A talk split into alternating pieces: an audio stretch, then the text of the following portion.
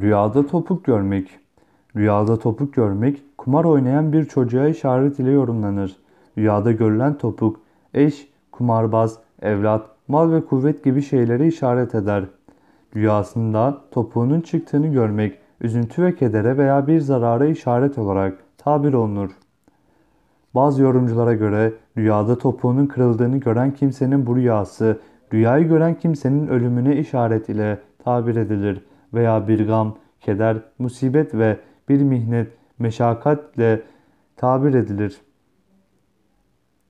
Topuk insanın malıdır. Bunun için topuğunun olmadığını görmek o kimsenin malının elinden gideceğini işarettir diye yorumlamışlardır.